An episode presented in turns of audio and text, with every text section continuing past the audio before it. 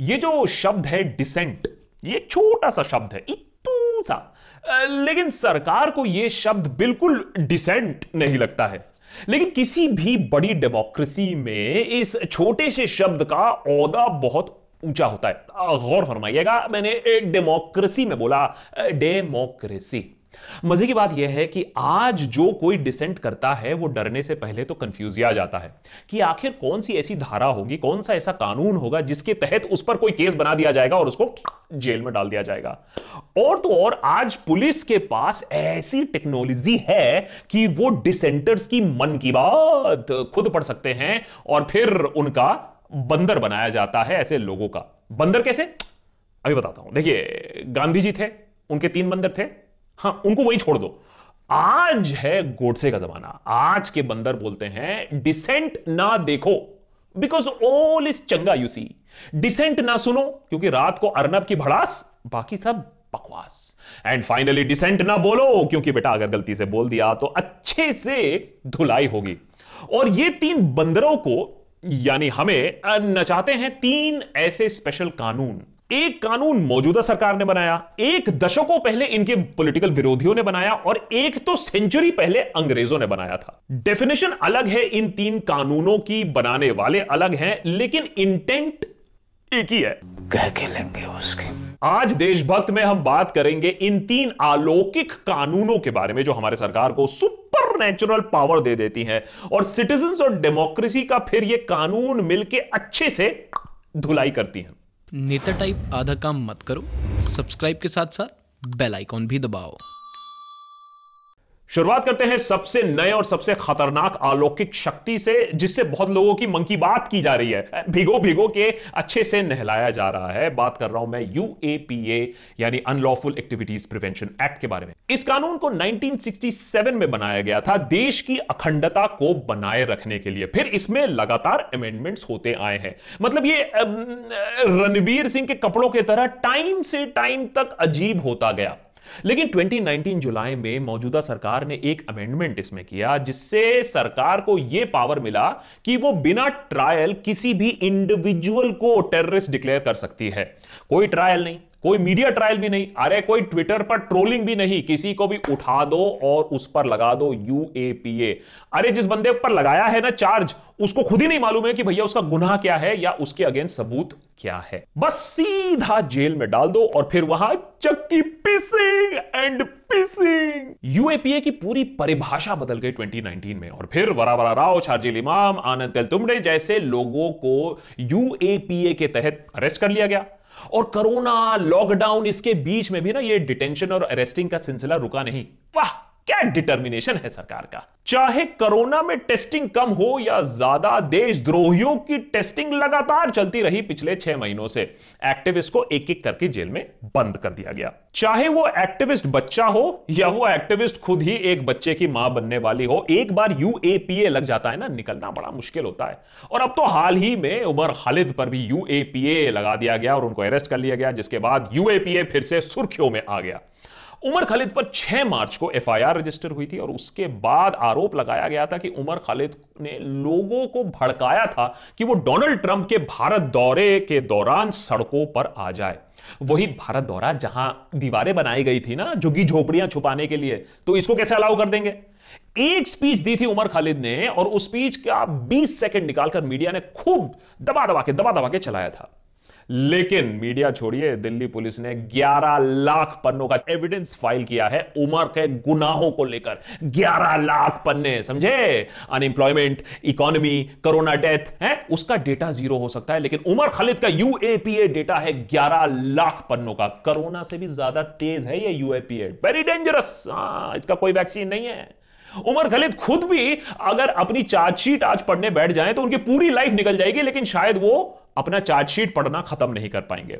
लेकिन कोरोना के तरह यूएपीए सबको नहीं लगता है। अरे, कश्मीर में दो आतंकवादियों के साथ चिल करते हुए देवेंद्र सिंह को देखिए यूएपीए छोड़ो, बाद में उनको बेल भी मिल गई। अरे कंप्लीटली एसिम्टोमेटिक प्रॉब्लम यह नहीं है कि इस कानून का इस्तेमाल किया जा रहा है। प्रॉब्लम यह है कि इस कानून का काफ़ी हद तक इस्तेमाल किया जा रहा है उन लोगों के खिलाफ जो सरकार का विरोध करते हैं, जो एक पार्टी विशेष से हैं या एक समुदाय से हैं।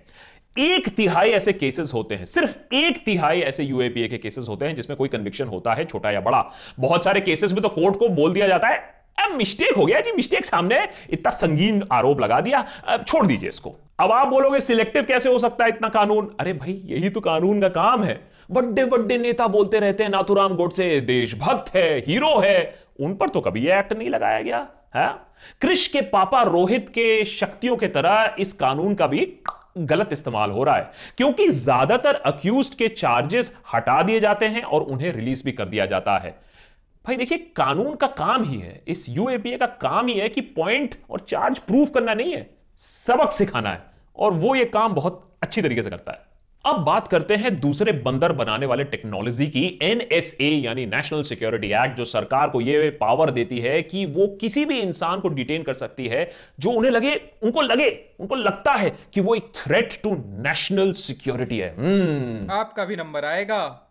अबे एडिटर अपना काम कर है? मेरा नंबर आएगा ना तो सबसे पहले बेटा तेरा नाम लूँगा इंटरोगेशन में। तूने ही भड़काया था मैं बोल दूँगा। है मूविंग अहेड सेंट्रल गवर्नमेंट और जो स्टेट गवर्नमेंट है, दोनों ही इस पावर का इस्तेमाल कर सकती है। और गलत इस्तेमाल भी कर सकती है। अब आप समझ लीजिए कौन सा वाला इस्तेमाल होता है। इस कानून की नींव 200 साल पहले 1818 में रखी गई थी और उसके बाद इस कानून को तरह तरह के नाम दिए गए हैं। फिर देश आज़ाद हुआ, नाम बदलते रहे, कभी यह कानून चला गया, कभी यह कानून वापस आया, फिर चला गया, फिर वापस आया। अरे, इतनी बार तो मिहिर भी नहीं मरा होगा जितनी बार यह कानून मरा और वापस आया। एकदम डेली सोप वाला हिसाब चल रहा था, लेकिन 1980 में एकता कपूर मेरा मतलब है 1980 में इंदिरा गांधी ने इस कानून को एक नया सा नाम दिया और उसके साथ साथ बहुत सारी शक्तियाँ दी। एक फाइनल जन्म दिया गया इस कानून को। और मिहिर अब तक ज़िंदा है। मेरे मतलब है एनएसए अब तक ज़िंदा है, हमारे बीच में है। एनएसए एक स्टार किट की तरह है। हम्म? अक्सर खबर में आ जाता है गलत वजह के वजह से जनरली खबर में आता है, और उसमें कोई सेंस ऑफ़ मेच्योरिटी नहीं आई है। बचकानी हरकतें और ज़्यादा बढ़ती गई हैं। अब देखिए ना सी ए एन आर सी के प्रोटेस्ट के दौरान डॉक्टर कफील खान को अलीगढ़ मुस्लिम यूनिवर्सिटी में उन्होंने एक स्पीच दिया इस एक्ट के विरोध में, इस एक्ट का विरोध करते हुए। और उत्तर प्रदेश सरकार ने उन पर ही एनएसए लगा दिया और डाल दिया उनको जेल में तकरीबन नौ महीनों के लिए। उसके बाद इलाहाबाद हाई कोर्ट को आना पड़ा और यह बताना पड़ा कि भैया, ये एनएसए चार्जेस हटा दीजिए, ये गलत है। मतलब कोरोना का वक्त था। मानते हैं सोशल डिस्टेंसिंग की ज़रूरत थी। सबको क्वारंटाइन किया जाना था, पर पढ़े लिखे डॉक्टर तो अपने आप को घर में भी क्वारंटाइन कर सकते थे। उनको जेल में डालने की ज़रूरत थी? और वैसे में भी डॉक्टर इंसान है। कहीं दो चार कोरोना पॉजिटिव मरीज़ को उनकी जान बचा लेते। लेकिन देखिए, लॉ की खूबसूरती देखिए, आपको गलत तरीके से जेल में डाला गया, कोर्ट ने माना है। लेकिन नौ महीने टॉर्चर के बाद, डिटेंशन के बाद कोई पेनाल्टी नहीं। No sorry no thanks Amazon में प्रोडक्ट का आपको रिफंड मिल जाएगा, लेकिन इस लॉ का मिस का कोई रिफंड नहीं है। भीम आर्मी चीफ चंद्रशेखर भी इस एनएसए के तहत 130 से ज़्यादा दिन जेल में रहे। एनएसए का सबसे बड़ा क्रिटिसिज्म यह है कि एनसीआरबी या नेशनल क्राइम रिकॉर्ड्स ब्यूरो जो देश में हुए क्राइम का डेटा कलेक्ट करता है मेंटेन करता है, उसको एनालाइज करता है, उसके पास एनएसए का कोई डेटा ही नहीं है। एनएसए के केसेस इंक्लूड ही नहीं होते हैं इसमें। और हमें एग्जैक्टली exactly इसीलिए पता ही नहीं कि ये कितने लोगों पर लागू किया गया है और कहाँ कहाँ चलाया गया है इसका डंडा। मतलब ये क्राइम की दुनिया का क्राइम मास्टर गोगो है। ये क्राइम की दुनिया का पीएम केयर फंड है। डेटा ही नहीं किसी के पास। यूपी में लेकिन हमारे पास ये डेटा है कि आधे से ज़्यादा जो एनएसए केसेस लगाए गए हैं, वो काउ स्लॉटर से रिलेटेड है। अब ये कोई शॉकिंग सी बात नहीं है, क्योंकि शॉकिंग बात तो ये है कि अरे ऐसे आधे केसेस अभी भी हैं जो काउ स्लॉटर से रिलेटेड नहीं है, मैंने और भी संगीन जुर्म हो रहे हैं स्टेट में। मुझे तो लगता है कि एनएसए का फुल फॉर्म ही हमें बदल देना चाहिए। एनएसए यानी नहीं समझ आया। Last but not the least आते हैं section 124 A of the Indian penal code यानी द फ़ेमस सेडिशन लॉ भाई, कोई भी सरकार हो, कांग्रेस हो या बीजेपी, ये लॉ उन्हें बहुत सिडक्टिव लगती है। ये कानून में एमडीएच वाले दादाजी की तरह है, बहुत पुराने हैं और एकदम एस्टैब्लिश्ड हैं। 1870 में अंग्रेज़ों ने यह कानून बनाया था। मतलब को, कोहिनूर को तो हम वापस नहीं ले पाएँगे लेकिन ये कानून जो वो छोड़ के गए थे वो हम छोड़ नहीं पाएँगे कभी। वैसे अगर अंग्रेज़ों ने हमें कोहिनूर वापस भी दे दिया ना हम ये कानून उनको वापस नहीं देंगे। देखिए जो डेफिनेशन है सेडिशन का वो आपको इंटरनेट पे मिल जाएगा तो मैं उस डेफिनेशन में नहीं जा रहा हूँ। अथॉरिटीज इस डेफिनेशन का कैसे इस्तेमाल करते हैं बात उस पर करते हैं। अगर आप देश में चुनी हुई सरकार के खिलाफ कुछ भी बोलते हो लिखते हो या बोलना लिखना छोड़ो इशारा करते हो या वो सब भी छोड़ो। अगर आप जो ऐसा कुछ कोई कर रहा है, उसको गलती से सपोर्ट कर देते हो, तब भी आप देशद्रोही हो। इंडियन पीनल कोड में सेडिशन को ऐड किया गया था 1870 में वहाबी मूवमेंट की रीढ़ की हड्डी तोड़ने के लिए। वहाबी मूवमेंट को जड़ से खत्म करने के बाद इस सुपर पावर आ गया। ये हमेशा के लिए अमर हो गया, ये सेडिशन लॉ उसके बाद कोई खत्म नहीं कर पाया। वहाँ भी था, यहाँ भी है। मतलब आज तक भी ज़िंदा है। मतलब इंडिया में ज़िंदा है बाय द वे क्योंकि अंग्रेज़ गए सॉरी थैंक यू और सिडिशन छोड़ के गए। अरे अंग्रेज़ों ने खुद ये लॉ अपने देश में खत्म कर दिया गया है। ये वही बात हो गई ना कि चाइना दुनिया भर में कोरोना वायरस फैला के अब खुद इम्यून होकर बैठी हुई है, है? इंडिपेंडेंस मूवमेंट के दौरान भी इस कानून को महात्मा गांधी और लोकमान्य तिलक जैसे लीडर्स को की आवाज़ दबाने के लिए इसका इस्तेमाल किया गया था और उनको इसकी वजह से जेल भी जाना पड़ा।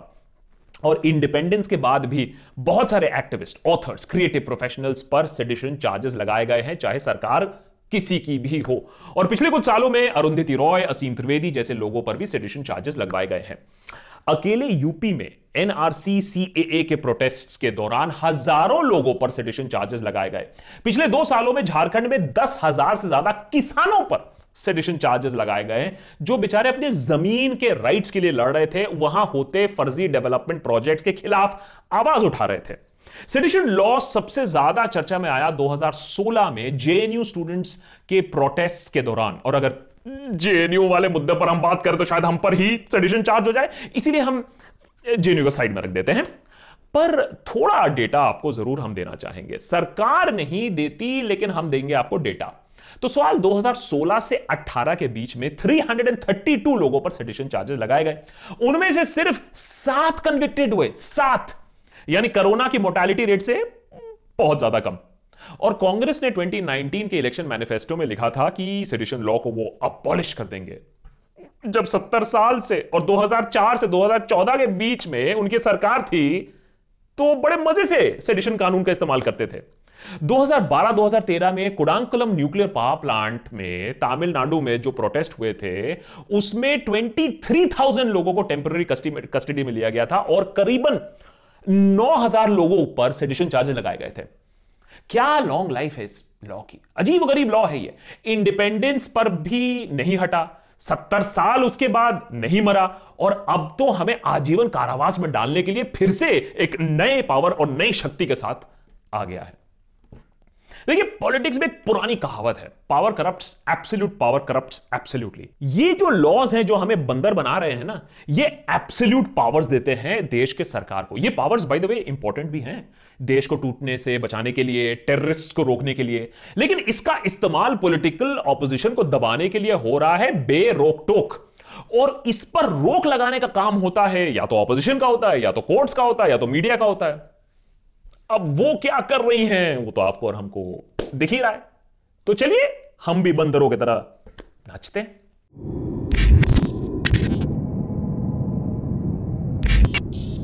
ये एपिसोड हमने जानबूझकर थोड़ा सा लंबा बनाया है, थोड़ा सा डिटेल्ड बनाया है, क्योंकि आपको ये समझाना बहुत ज़रूरी है कि किस तरीके से कानून का इस्तेमाल किया जा रहा है। ये एक्स्ट्रा कॉन्स्टिट्यूशनल नहीं है, ये कॉन्स्टिट्यूशनल तरीके से कैसे डिसेंट को दबाया जा रहा है। ये कानून इंपॉर्टेंट है देश की अखंडता के लिए बहुत इंपॉर्टेंट है, लेकिन इसका जो ब्रेजन मिसयूज हो रहा है, उसके बारे में भी बात करना काफ़ी ज़रूरी है। कैसा लगा यह एपिसोड ज़रूर कमेंट सेक्शन में लिखिएगा। हाँ थोड़ा सा सीरियस इशू है, लेकिन ज़रूर बताइएगा यह एपिसोड आपको कैसा लगा। अगर अच्छा लगा तो ज़रूर शेयर करिएगा लाइक करिएगा, तभी यूट्यूब ये दूसरे लोगों को भी सजेस्ट करेगा ये एपिसोड और अगर आपको हमारा काम बहुत अच्छा लगता है तो आप एक मेंबर बन सकते हैं हमारे देशभक्त क्लब के और एक्सेस मिलता है आपको एडिशनल कंटेंट और कॉन्वर्सेशन का। मेंबर कैसे बन सकते हैं? बहुत सिंपल है ज्वाइन बटन नीचे है सब्सक्राइब बटन के बगल में या फिर www.patreon.com स्लैश द देशभक्त आप देशभक्त बन के एक अल्टीमेट देशभक्त बन सकते हैं जैसे ये जो हमारे कोर सपोर्टर्स हैं हमारे कोर एडवाइजर्स हैं जो हमें एकदम लाइन पर रखते हैं। हाँ, हम बदमाशी नहीं कर सकते इधर उधर जाके।